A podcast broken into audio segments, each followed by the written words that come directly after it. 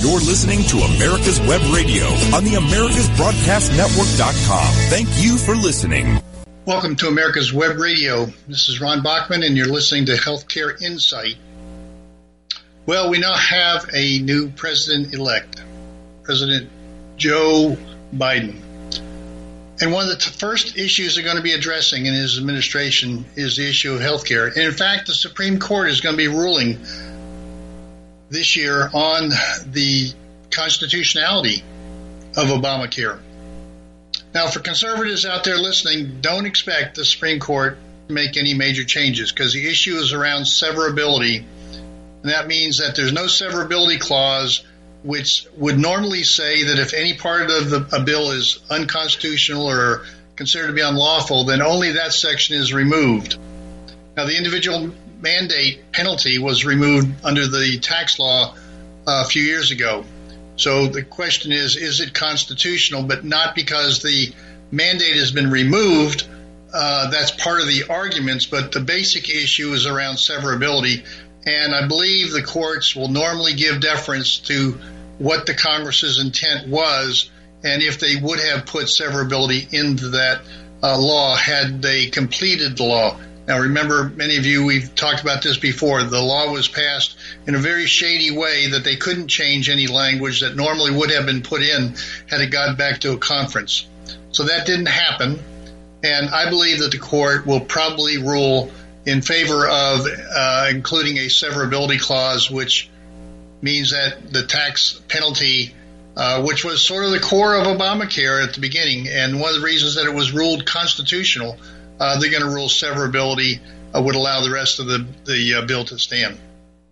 But that means that health care is going to be a big issue going forward with the Biden administration, and I think they will do everything they can um, legislatively, but more importantly, through the regulatory process of changing things that that the um, uh, Trump administration actually made easier. Things like health reimbursement arrangements and some other changes that were made through the regulatory process. So whoever the Biden administration puts in as head of HHS, I think will have enormous power to do whatever they want to do to reverse what Trump has done to make this much more efficient system, even though it's still Obamacare, it's been run much more efficiently and the regulations that have changed, especially around areas like health reimbursement arrangements, uh, made a big difference.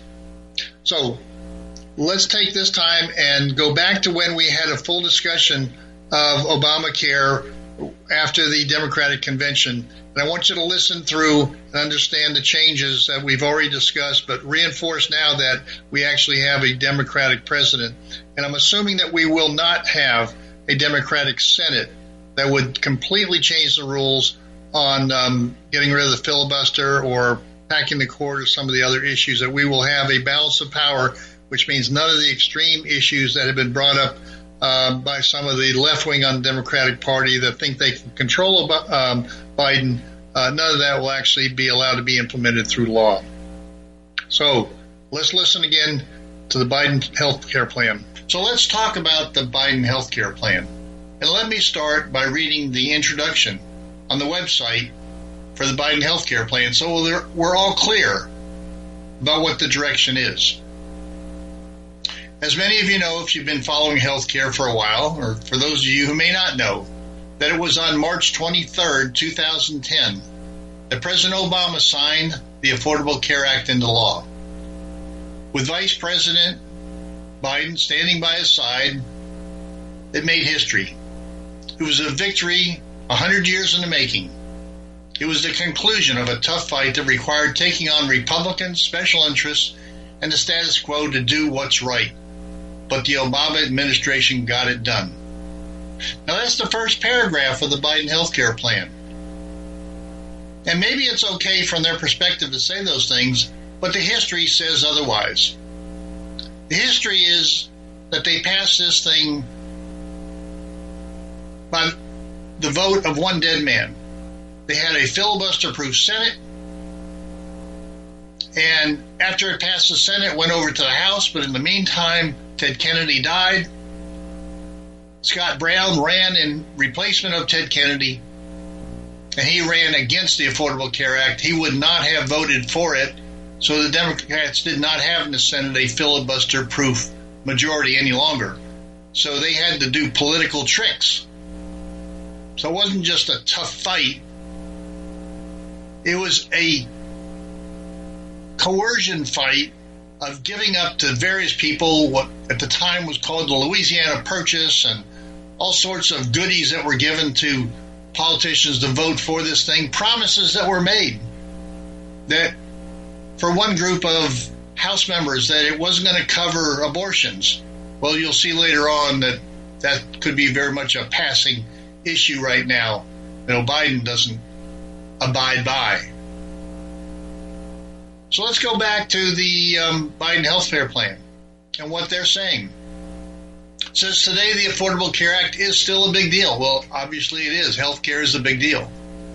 Because Obamacare, over 100 million people no longer have to worry about an insurance company that would deny coverage or charge higher premiums just because they have a pre existing condition, whether cancer, diabetes, or heart disease, or a mental health challenge. Well, I'm going to stop right there and comment on that. What a lie that is. Over 100 million people no longer have to worry. Large employers, which cover 120 million people, never had a problem with pre existing conditions. If you work for a large employer, they're their own group and they're under a federal law called ERISA. And one of the requirements to have the flexibility of a large self insured employer covering their employees is that you cannot implement strict pre existing condition requirements. So, the very first paragraph, it's distorting about the law and how it got passed. In the second paragraph, it's a distortion and a lie about them covering pre existing conditions for people who didn't have it before. He says insurance companies can no longer set annual or lifetime limits on coverage. That is true. And that was probably a good thing. What they did there was it wasn't available before the federal law passed because insurance companies like Lloyd's of London would not offer up a product to, to reinsure lives above five, maybe ten million dollars before. So one of the good things about the bill is that in fact allowed for unlimited lifetime limits. So he says roughly 20 million additional Americans obtain the peace of mind that comes with health insurance. Well, they say the uninsured was 47 million and now it's 28 million. But the 47 million dropping down to 28 million is roughly where they get their 20 million number from. But the reality is that the, many of those 47 million actually had insurance. They could buy temporary insurance. They could buy coverage uh, from their employer, um, Cobra insurance, which is usually expensive, but it was available. And if between jobs they got sick and they did not have the Cobra, they actually could go back and retroactively sign up for Cobra. So you kind of had a nice free pass in the old system, but those were counted as uninsured. So it was a distortion, it was a lie to call that many people uninsured, and it's certainly a lie to say that now 20 million people have additional peace of mind that comes with insurance. Because they don't. Even those that now have insurance have very high deductibles, very high cost sharing, and very high premiums. So I'm not sure if peace of mind goes from just having a insurance card or whether having actual affordable insurance, which the Affordable Care Act did not provide. Going back to the language of the Affordable Care Act or of Biden's website. It says, but every day over the past nine years, the Affordable Care Act has been under relentless attack. Immediately after the passage, congressional Republicans began trying to, again and again to repeal it, following the lead of President Trump. Well, that's a true statement. It needs to be gotten rid of, and Republicans have railing against it for a long time. So Republicans in Congress have only doubled down on this approach since January 2017. And since repeal through Congress has not been working, President Trump has been unilaterally doing everything he can to sabotage the Affordable Care Act. Well, what he's done is not sabotage, he's gotten rid of some of the very bad parts of the Affordable Care Act, like the individual mandate that charged you a tax for not having coverage. The only time in our entire history of this country did you charge somebody when they didn't buy something. So the coercive nature of the Affordable Care Act is what President Trump has been getting rid of. He also got rid of some of the restrictions on how you can do some of the account based plans, whether it's uh, health reimbursement arrangements or health savings accounts. They've expanded the capability for people to have control over their own lives. That's not sabotaging, that's improving and providing more options, choices, and the ability for people to get the kind of coverage that they really want. Now, let's go back to the language again of the Biden website. So, as President Biden will protect the Affordable Care Act from these continued attacks, he opposes every effort to get rid of this historic law, including efforts by Republicans and efforts by Democrats. Instead of starting from scratch and getting rid of private insurance, he has a plan to build on the Affordable Care Act by giving Americans more choice, reduce health care costs, and making our health care system less complex to navigate. Well, boy, where have you heard some of that language before? If you want your doctor, you can keep your doctor. If you like your insurance, you can keep your insurance. Well, let me tell you something right here and now about what the Democrats do with any kind of legislation because I've worked with the Democrats on mental health many years ago to ultimately get the 2008 Mental Health Parity Act passed. And I'll tell you the philosophy that I was told by the Democrats in passing legislation. Pass any kind of legislation that moves us in the direction. And if there are flaws, if it doesn't work right, quite right, we will adjust it down the road. But we have to have something on the books that we can adjust. And if it doesn't work, that's fine. We'll have something we say we're going to fix. And that's exactly what Obama said when he passed the Affordable Care Act. He said, This is a foundation. We're going to get to a single payer system, but we have to start someplace. And as you will see as we go through this hour, talking about Biden's plan, it is a continued expansion and growth of government involvement in our healthcare system, providing rules and regulations and requirements, all on the American people to get not what the American people want, but what some bureaucrat wants, what some politician wants, what some lobbyist has said that the Americans should be allowed to have. That's what's happening in this entire bill by Biden. His entire approach is to give us socialized medicine on a step by step basis using the Affordable Care Act as step number one. So let's go back again to the website. It says, for Biden, this is personal. He believes that every American has a right to peace of mind that comes with knowing they have access to affordable quality health care. He knows that no one in this country should have to lay in bed at night staring at the ceiling and wondering, what will I do if she gets breast cancer? or if he gets a heart attack? Will I go bankrupt? He knows that there's no peace of mind if you cannot afford to care for a sick child or a family member because of a pre existing condition. Because you've reached a point where your health insurer says no more, or because you have to make a decision between, between putting food on the table and going to the doctor or filling a prescription. Talk about exaggeration. Talk about trying to put something out there that doesn't exist. The straw man, if you will. When you have insurance, you have unlimited lifetime limits. It's not the insurance company says no more, that your policy doesn't cover it. If you're covered, you're covered. Your policy is going to pay for those services that are approved. Now, if you don't want a service that's an approved medical procedure, the insurance company might say, no, you can't have that procedure. It's going to be done, done down in Mexico City. It's not. It's an experimental service that's not covered. It's not recognized. It's not approved.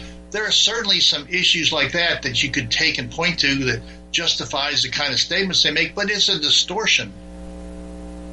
But nobody will tell you that.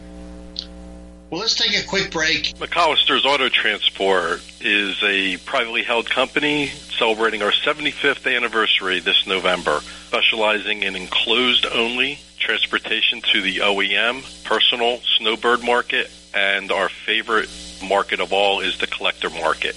Give us a call at 800 748 3160, or you can reach us on the web at mccollisters.com, and that's M C C O L L I S T E R S dot com. Large enough to handle all of your transportation needs, small enough to provide you the old town, old school service that you come to expect when you're moving your baby. If you live to serve and want to make an even bigger difference, consider joining the U.S. Army. With training in fields like medical care, linguistics, and engineering, an Army career can amplify your efforts with humanitarian opportunities all over the world. Plus, you'll receive competitive pay and incredible benefits, so you'll be taken care of too. Learn more at goarmy.com. You're listening to America's Web Radio on the AmericasBroadcastNetwork.com. Thank you for listening. Welcome back to America's Web Radio.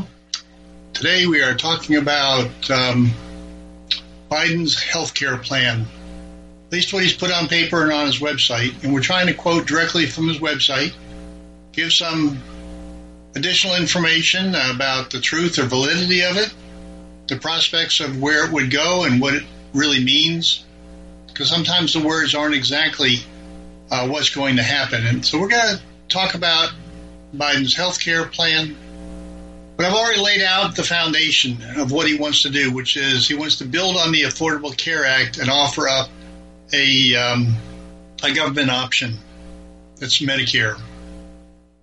Well, Biden's own cost estimate, 10 year cost estimate of his health care plan, is that he estimates it will cost an additional $750 billion.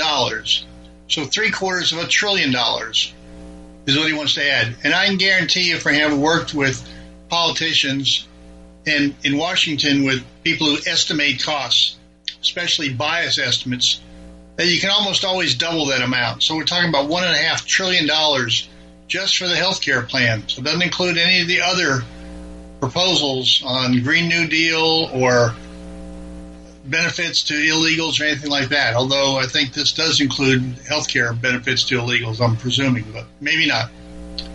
Anyway, Biden's plan would keep all the regulations that have driven Obamacare premiums upward over the last 10 years and make up for them by increasing federal subsidies to Obamacare enrollees. In other words, he's going to increase costs of health care but then try to offset that with providing more and more government subsidies that we'll see in a moment. So let's go through some of the details.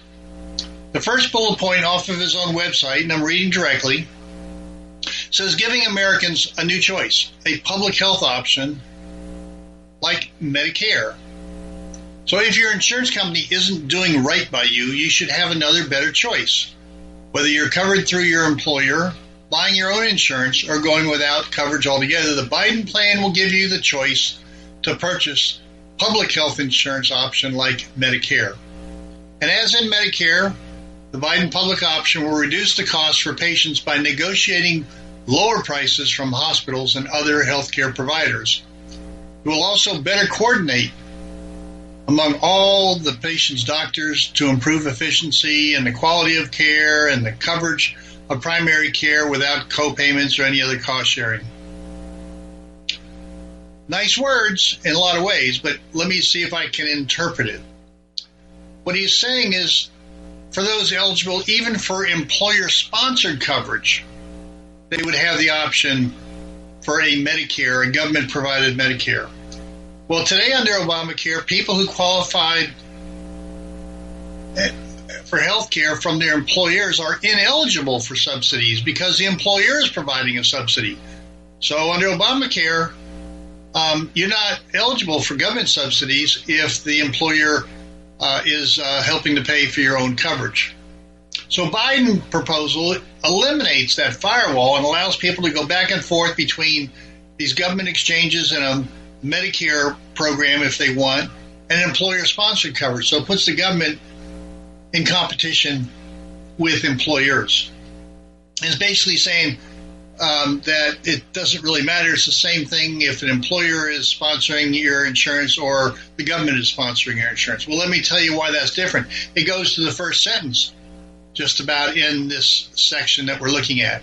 He's saying that under the public option, the government is going to negotiate lower prices from hospitals and your doctors. Well, since when does the federal government negotiate? What they do is they demand, they price fix And they price fix, for example, on existing Medicare an amount that is not cost effective for hospitals to even provide much of the care.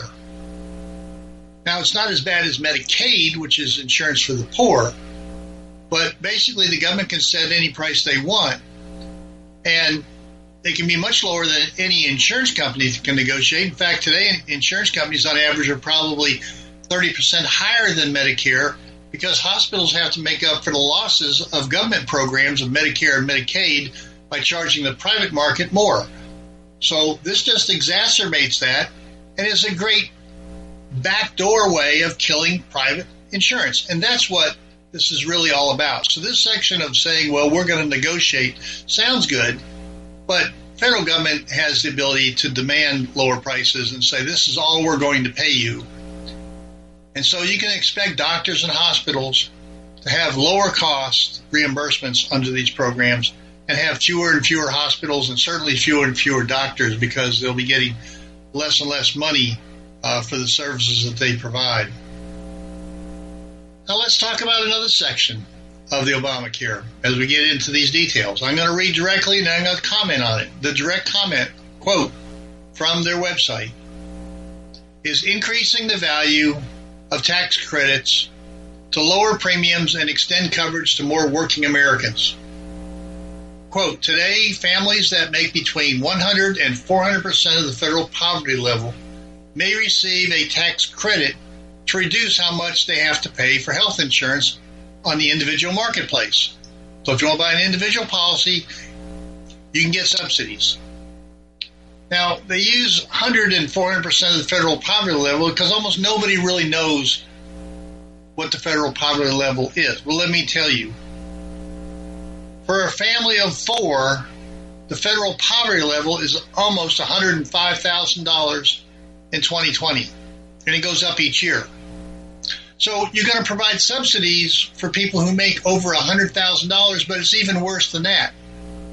That's the current law, as bad as it is. And what Biden wants to do is eliminate the 400% of the federal poverty level and make these tax subsidies, these tax credits, available to everyone. Everyone. And I'll tell you the only limiting factor on that, and it's another game that they play. So today, in order to be eligible for subsidies to defray the cost of Obamacare sponsored insurance, your income needs to be below that 400%, and that's where Biden wants to eliminate that. It's actually $104,800 in 2020 for a family of four. So Biden's plan would eliminate that eligibility cap, enabling families with six figure incomes to avail themselves of Obamacare subsidies. This policy would have a small effect on coverage because most people making six figure incomes get their health insurance through employers. But as we just saw, you can put the federal government in competition with the private market from the earlier segment we just talked about, where there would be a single payer or a, a Medicare option. Even if you're working for somebody, you could go and get that Medicare option, a government program. So now you're going to drive up the premiums more on the employer side. So maybe more people will need subsidies, even if they're making six figure, because their private insurances premiums are going to go way up. So it's all kind of a ruse to eliminate the private marketplace. Whether they want to say that directly or not, that is the whole intent. Again, it's let's build this thing out, ultimately making changes and adjustments that ultimately destroy the private market health insurance, and everybody has to come under uh, government insurance. So eliminating the, the, the level on the tax credits of 400% of the poverty opens it up to everybody. And guess what that does? That opens up the whole marketplace so that the government can take over. And in addition, it sets up a structure that says, you vote for me and I'll give you even more subsidies. So it's a way of locking in votes now and in the future because the people that will vote you in just want more and more subsidies. So you become more and more like a herd of sheep that just follows the trail of some smell of additional free money, supposedly. But somebody's paying for that. So that's what this is all about. It's about control, it's about power, it's about eliminating the private free market at the end of the day. So, there's one more catch, or at least two more catches that build on this same idea of making you dependent on the government. So let me go back and read the next section. So we're reading word for word what's on their website. It says the dollar amount of the financial assistance is calculated to ensure each family does not have to pay more than a certain percentage of their income on what's called a silver plan. Under Obamacare, you got different types of plans. There's a, a silver and there's a gold, for example. The silver is not as generous. It covers roughly 70% of expected claims that you might have and a gold covers about 80% of the claims that you might have. And so, based upon your income, you're given a subsidy to be able to buy one of these silver plans. Uh, but these shares of income are too high, and the silver plans deductibles are too high. So, the final thing that oh, that Biden wants to do, besides eliminating that 400% income cap on getting a tax credit, he wants to change the maximum cost relative to your income from a maximum of 4.86% to 8.5%. So you're going to have more and more people eligible for subsidies. Now, that sounds like you'd be spending an awful lot of your money on healthcare, even at 8.5%. But the reality is that's of some income level that people can manipulate, and people do. I know that they do. I've seen it. So what means is that more and more people will be able to be covered with more and more subsidies if you lower it to eight and a half uh, percent of their income. But keep in mind that second part, they're going to move from subsidies for a silver plan to subsidies for a gold plan, which is about 10% higher in cost. So now you're going to get more people getting more subsidies against a richer plan which again locks them into this whole idea ultimately of government controlled health insurance. So the Biden cap also eliminates enrollees' exposure to rising costs, so they're they're not going to be hit by as much. So you don't have as much personal responsibility. So by initiating subsidies after individuals spend eight and a half percent of their income on premiums, the combined effect of this idea is is one above would be eliminate any incentive for insurers to keep costs in check because the government's paying the bill. So why would insurers worry about it? Because they could simply pass off to taxpayers in the form of higher federal spending. So you can see how anytime the government get involved, they, they're going to have more of an impact on the marketplace and distort pricing, which is what the whole idea is of the Biden plan. Now, the critique of it is that that's going to happen but the underlying belief of Biden and the Democratic Party, I believe, is to actually do that, to destroy the private marketplace. Well, let's take another break and we'll come back and delve a little deeper into this whole idea and the problems and issues of Biden's health care plan. Hey folks, this is Victor with the On Point with Victor show. Make sure you listen every Tuesday 1 to 2, only right here on America's Web Radio, the On Point with Victor show. Remember folks, I'm not angry. I'm just right. And you can find out why every Tuesday from 1 to 2, the On Point with Victor show, only right here on America's Web Radio. If you live to serve and want to make an even bigger difference, consider joining the U.S. Army. With training in fields like medical care, linguistics, and engineering, an Army career can amplify your efforts with humanitarian opportunities all over the world. Plus, you'll receive competitive pay and incredible benefits, so you'll be taken care of too. Learn more at goarmy.com. You're listening to America's Web Radio on the AmericasBroadcastNetwork.com. Thank you for listening. Welcome back to America's Web Radio. We're talking about the Biden Democrat Health Plan. We talked about already in the first two segments of this hour this week. We talked about how the basic principles that they set up are based on a number of rather dubious statements, questionable premises around how Obamacare was originally set up, what its intent was, how it was structured, because that's what Biden wants to do. He wants to expand on the Affordable Care Act. So recognizing the flaws and the problems is not something they want to do. They just want to expand on it, expand government control.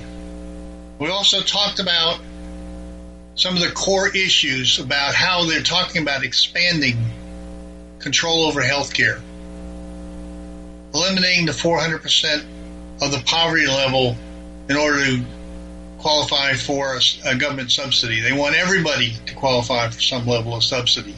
They want to increase the plan that's being offered up with subsidies from the silver to the gold plan. The gold plan's 10 to 15% higher than the silver plan, so increasing to that gives more subsidies. And then on top of that, they want to increase the subsidies that are available so that you're getting subsidies if you're above, if you're below 8.5% of your income instead of 9.68% of your income. So more subsidies to more people, expand the coverage, get the government more involved in each individual's uh, healthcare initiatives. Now, we talked about already how the government is going to be involved more and more in the employer market as a competitor to the employer marketplace. So we can eliminate private market if we get the government and they get to set the prices for what they're going to pay for services. They're going to be the dominant player. They already are in many ways paying 50 cents out of every dollar that's spent on health care through existing Medicare, Medicaid, uh, the CHIP program for the children, TRICARE, the VA system. So now they want to take over the other 50% by eliminating private market competition. But let's see how they want to continue to expand that control over the marketplace by making it sound even better to low income Americans. So, another bullet point on their website talks about expanding coverage to low income Americans. And here's what it says Access to affordable health insurance shouldn't depend upon your state's politics but today, state politics is getting in the way of coverage for millions of low income Americans. Governors and state legislatures in 14 states have refused to take up the Affordable Care Act's expansion of Medicaid eligibility, denying access to Medicaid for an estimated 4.9 million adults. Biden's plan will ensure these individuals get covered by offering premium free access. Premium free access to the public option for those 4.9 million individuals who would be eligible for Medicaid, but for their state's inaction. And making sure that public option coverages the full scope of Medicaid benefits. Well, let's see if we can unpack that a little bit. First of all, you got to remember that the federal government, under the Affordable Care Act, tried to coerce states into covering expanded Medicaid. But Supreme Court ruled against them on that and had to be eligible. And the reason the states didn't want to do it, why 14 states still don't want to do it, is that states have to pick up a substantial portion of the Medicaid bill. And even though Obamacare said, well, originally for the first few years we're going to pay 80 or 90 percent of the bill, who can trust the federal government to continue to do that when you're trying to run a state budget and you're looking into the future after two, three, four years, and you don't know what the federal government's going to do.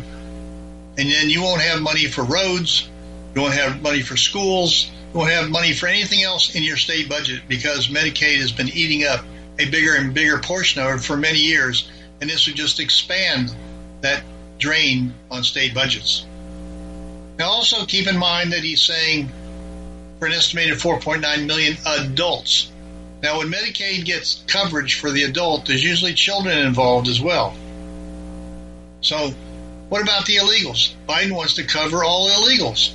So, there we've got somewhere between 10 and 20 million illegals in this country.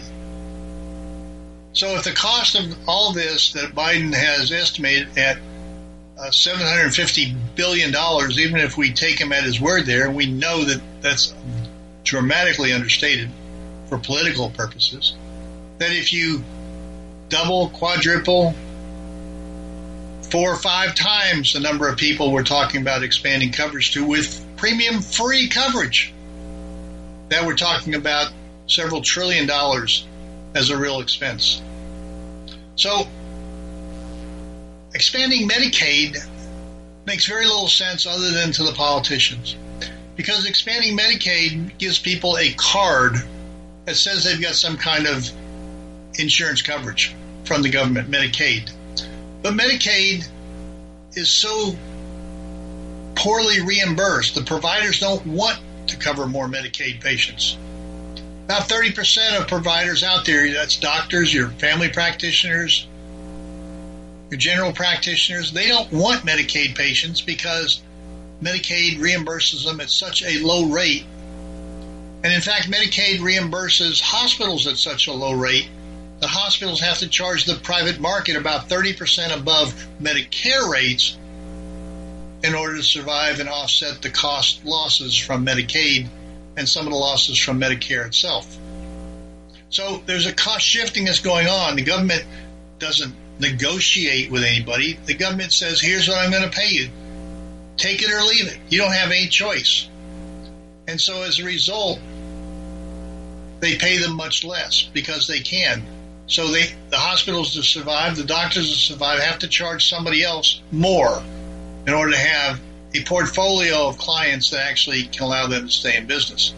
That's why many doctors are getting out of the business, retiring, they used to always have their children come into the business and follow up as being doctors, and that's not the case anymore. They'd rather have their children go and be stockbrokers or computer programmers and make more money than they could uh, as physicians.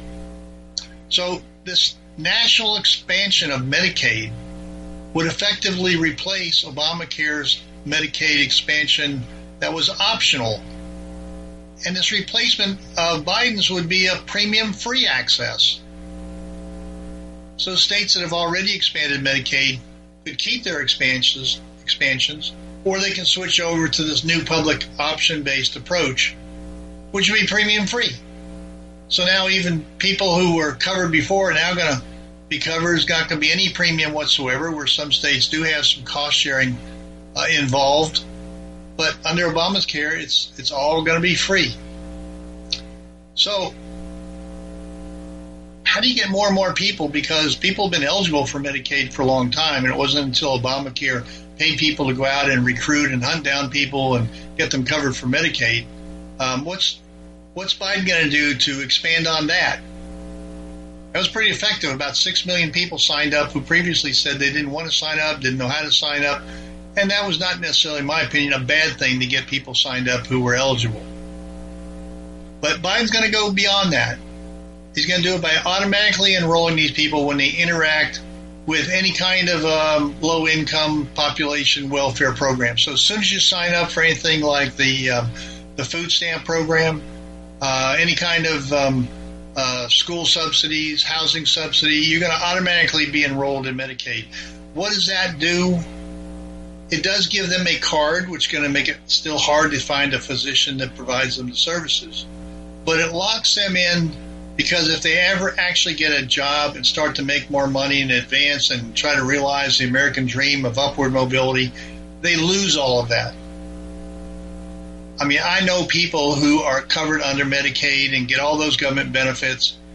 Um, they don't even want to get married to the father of the children, for example, because they would lose their benefit, government benefits. They make more money by being on the government dole than they can make if they go out. Yes, their top side might be better when they go out, but as soon as they go out and try to make some money, they lose the government benefits. So it's a cliff benefit. You start to make something, you lose everything, and it keeps people locked into poverty, which has been the Democratic game plan for a long time. Keep them on the plantation.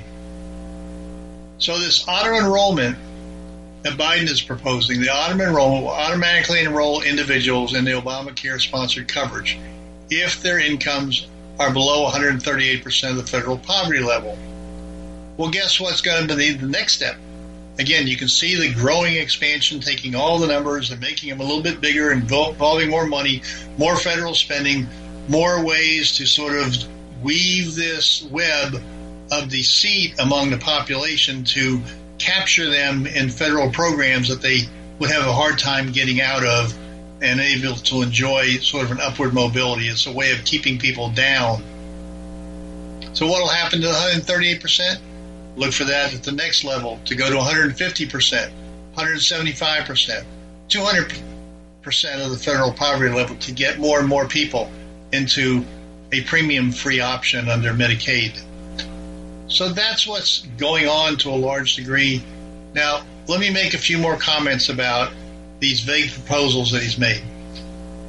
So it's bad enough that healthcare lobbyists have so much power in Congress, but Biden compounds the problem by being deliberately vague about how his public option would work. A public option that would actually pay Medicare rates to hospitals and doctors would, in fact, offer a competitive, low cost option to consumers. But Biden steers clear of such controversial language, promising instead to negotiate prices with providers in a manner that is like Medicare. You get that? The only places in which Medicare negotiates provider rates are sometimes with specialty physicians who effectively get to determine what Medicare pays them anyway. So the federal government doesn't negotiate with anybody. They demand, here's what I'm going to pay you, take it or leave it, uh, go into another business if you don't like it. And I don't care if I'm putting you out of business, I'm putting you in financial stress, there's no market competition. Just you take it or leave it, and I'm going to keep cutting these rates. But if I can't cut the rates any further than that, I'll just increase the taxes to everybody else. So the other area that he's getting into in his proposal is into the real boogeyman of healthcare, and that's the pharmaceutical industry. And what he wants to do there is to reduce some of the pricing for branded products. He also wants to reduce the advertising costs by by actually increase the advertising cost by saying you can't take that as a, as an expense in your business all the advertising so that would keep consumers um, ignorant about some of the drugs that might be out there that might be useful they wouldn't know what to do and ask their doctor or physician uh, about a certain drug or condition they think they might have so it kind of um, is the opposite of transparency uh, in that aspect of what he's trying to do but the other thing he's trying to do is control the prices he wants to set up a whole bureaucracy to take a look at what a reasonable price is. Well, it's hard to knock a lot of that because the industry is so corrupt in and of itself. Pharmaceutical industry has taken advantage of uh, a monopoly that they really have as an industry for a long time. So President Trump has actually proposed a more incremental version of this policy that Biden's talking about. He's instituting an international price index for drug payments in the Medicare Part B program. So we're already already getting some movement there, and I think that's um, uh, been needed for a long time. Let's take a break, and we'll be back in just a few minutes with another session of Healthcare Insight. Ladies and gentlemen, boys and girls of all ages, join me, Roger B., every Tuesday at 1400 hours right here on America's Web Radio for the Locked and Loaded Show. We will talk about guns, weapons, ammo, gun accessories, prepping, and so much more. So be sure to join us every Tuesday at 1400 or 2 p.m. for Locked and Loaded on America's Web Radio. Hello, I'm Dr. Mike Karuchak. Have you ever wondered what doctors talk about amongst themselves? If you do, join us on the Doctor's Lounge and hear the doctors' conversations amongst themselves. Join me and my co-host, Dr. Hal Schertz, every Thursday morning, 8 to 9 a.m. If you live to serve and want to make an even bigger difference, consider joining the U.S. Army. With training in fields like medical care, linguistics, and engineering, an Army career can amplify your efforts with humanitarian opportunities all over the world. Plus, you'll receive competitive pay and incredible benefits, so you'll be taken care of too. Learn more at goarmy.com. You're listening to America's Web Radio on the AmericasBroadcastNetwork.com. Thank you for listening. Welcome back to America's Web Radio. Let's finish up this hour continuing to talk about the Biden healthcare plan. That'll be the Democratic platform healthcare plan. And the belief of this person and many out there in the country is that healthcare is going to be the number one issue because Democrats can make Medicare for all or a government option sound very reasonable. It's not. When we're talking about the issues as to why it's not. But let's go forward with this last segment. And let's talk about some of the more controversial parts. We've already talked about how the, these proposals are going to eat away at the private market, will not lower the healthcare costs, will get government more involved, which will increase spending because the insurance companies will have no reason to have lower premiums. The providers they have no reason to have lower costs except the uh, coercive government policies, and then we'll start leaving uh, the profession, and we'll wind up with um, the cost being wait times and deaths because we can't get people serviced in the healthcare area. So you can't create a private market, a competitive market in health or healthcare with the kind of mishmash government uh, involvement that we've been talking about. So, what's one of the most controversial parts of the Biden program? Well, it's repealing something called the Hyde Amendment. Now, for those of you who may not be familiar, there was a Representative Hyde who years ago passed something that continues to be referred to as the Hyde Amendment. What the Hyde Amendment is, it's a long-standing policy now of uh, Congress not to pass any legislation that includes government funding of abortions. Now, half or more of the country doesn't believe in abortions.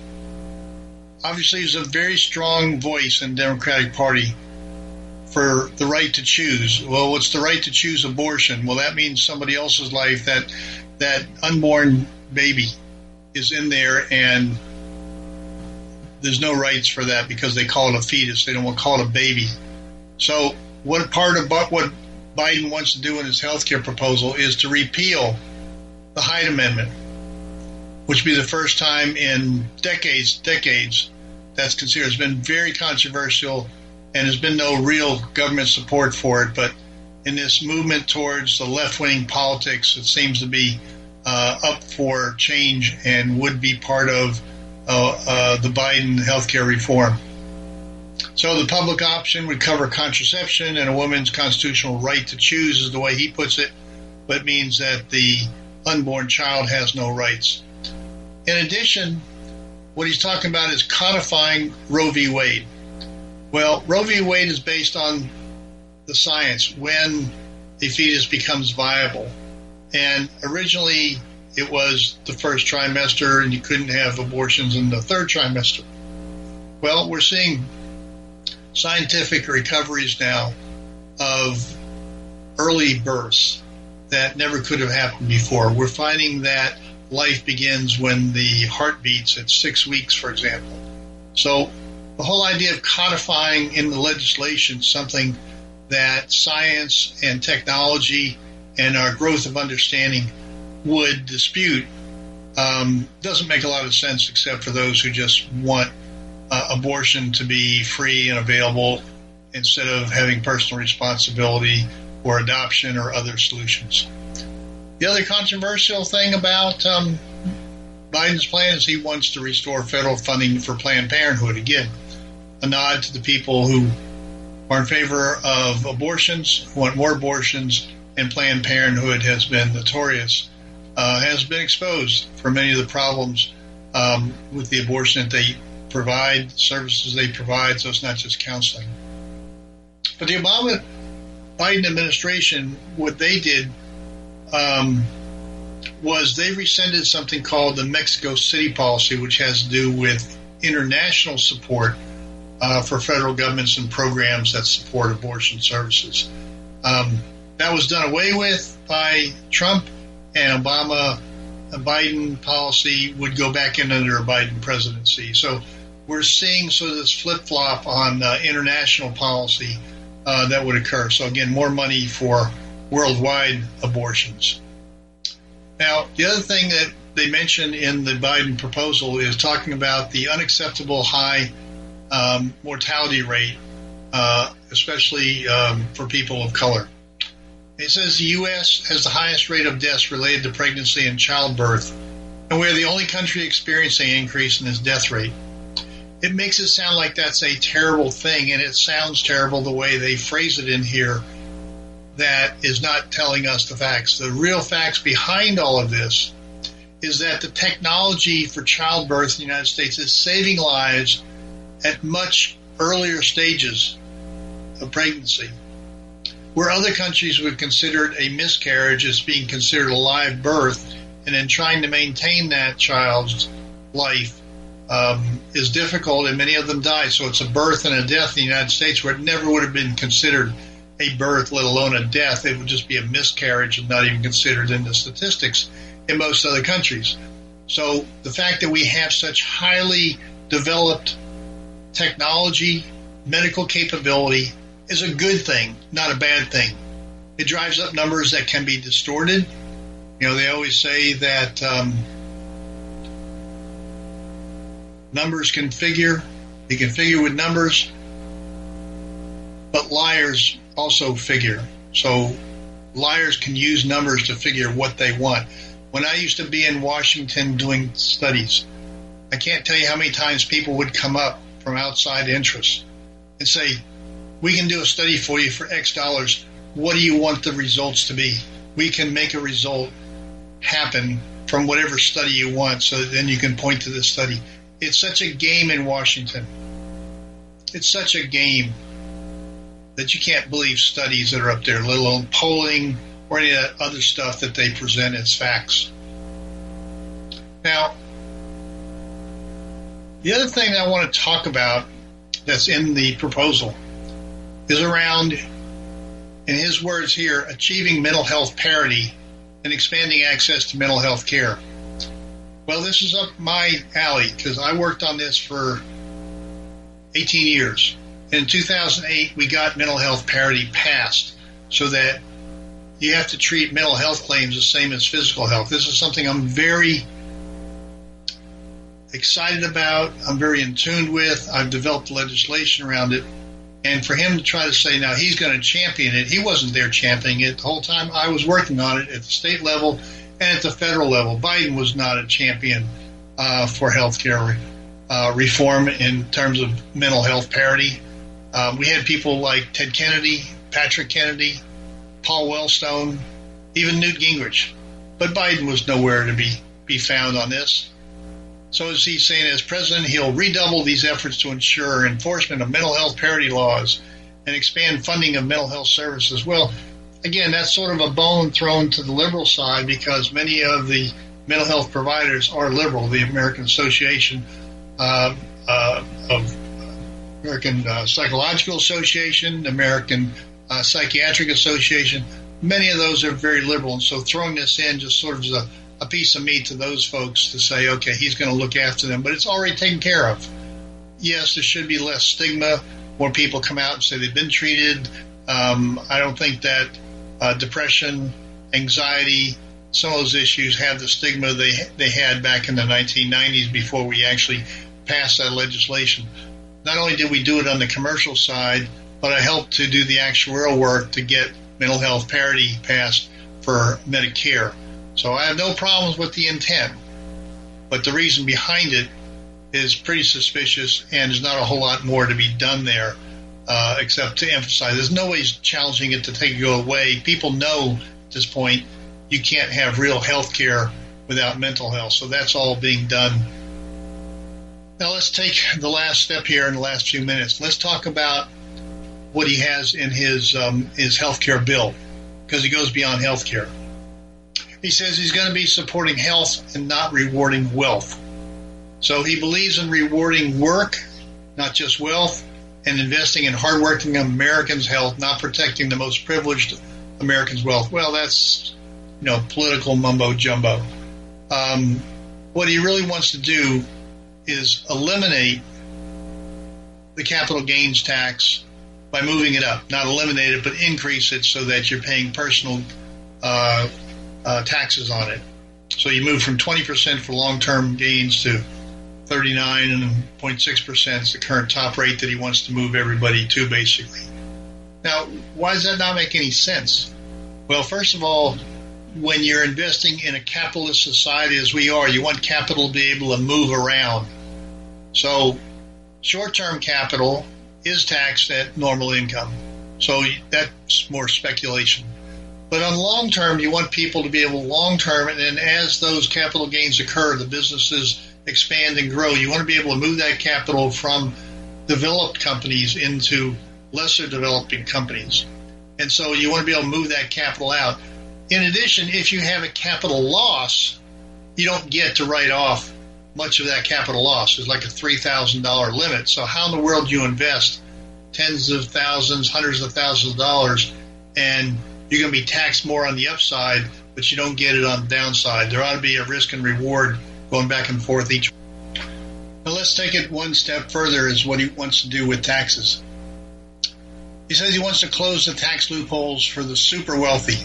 well, okay, since most people aren't super wealthy, the majority can override and tax people with more than a million dollars of income. Since you and I don't make a million dollars of income, we say, fine, let's tax those people. But is that really fair? Can you always have majority take away the earned assets, property of somebody else? Now, notice the language that he used. According to the Joint Committee on Taxation, the capital gains and dividends exclusion is the second largest tax expenditure in the entire tax code. It's worth 127 billion a year in 2019 alone. Notice the language. This is democratic socialist language. The second largest tax expenditure. So what they're assuming is that all that money that you and I make, that anybody makes in the stock market, any capital gains that we have, any income that we have, when they give us a tax break, if you will, the language they like to use as well, by letting us keep our own money, they consider it a tax expenditure on their half. See, the underlying assumption is that whatever we make belongs to the federal government. And then they let us take back something. So when they let us take back something, they consider that a, a tax expenditure. So as you can see, this whole thing gets so distorted. Anybody who really understands the Biden healthcare plan would never want it if you are on the poor side, I can see, and that's what he's pandering to, but he's pandering to the envy of people. Somebody else who in a capitalist society is making capital gains, is doing investments. And the money that's put in that creates capital gains is usually money that is left over after paying taxes as income. So now you want to tax it again. I hope some of this resonates with people out there and they can listen and understand the reality of what's going on with the Biden healthcare plan. Well, there you have it an inside view of the details of the new Biden administration's healthcare plan, the outline that they have already stated what they want and what they're going to do. Most of which, what they're going to be able to do is through regulations, unless they win control of the Senate with the next month's runoff votes in Georgia, which could give them control of the Senate, which means they'd have unlimited control to do whatever they want to do. So I only hope and pray that the Republicans can hold on to control of the Senate. There's already been at least one senator on the Democratic side that said he would not vote for those extreme measures of doing away with the filibuster or packing the Supreme Court. But we'll see what happens when it gets down to the actual votes because leadership can deny chairmanships, can deny funds going to those districts or those states. So hold on to your hat, hold on to your wallet, and let's see what happens over the next couple of years. Of course, I'm assuming that the Trump administration's legal challenges do not change the outcome of the election. Join us next week, and we'll talk about more healthcare insight. You're listening to America's Web Radio on the AmericasBroadcastNetwork.com. Thank you for listening.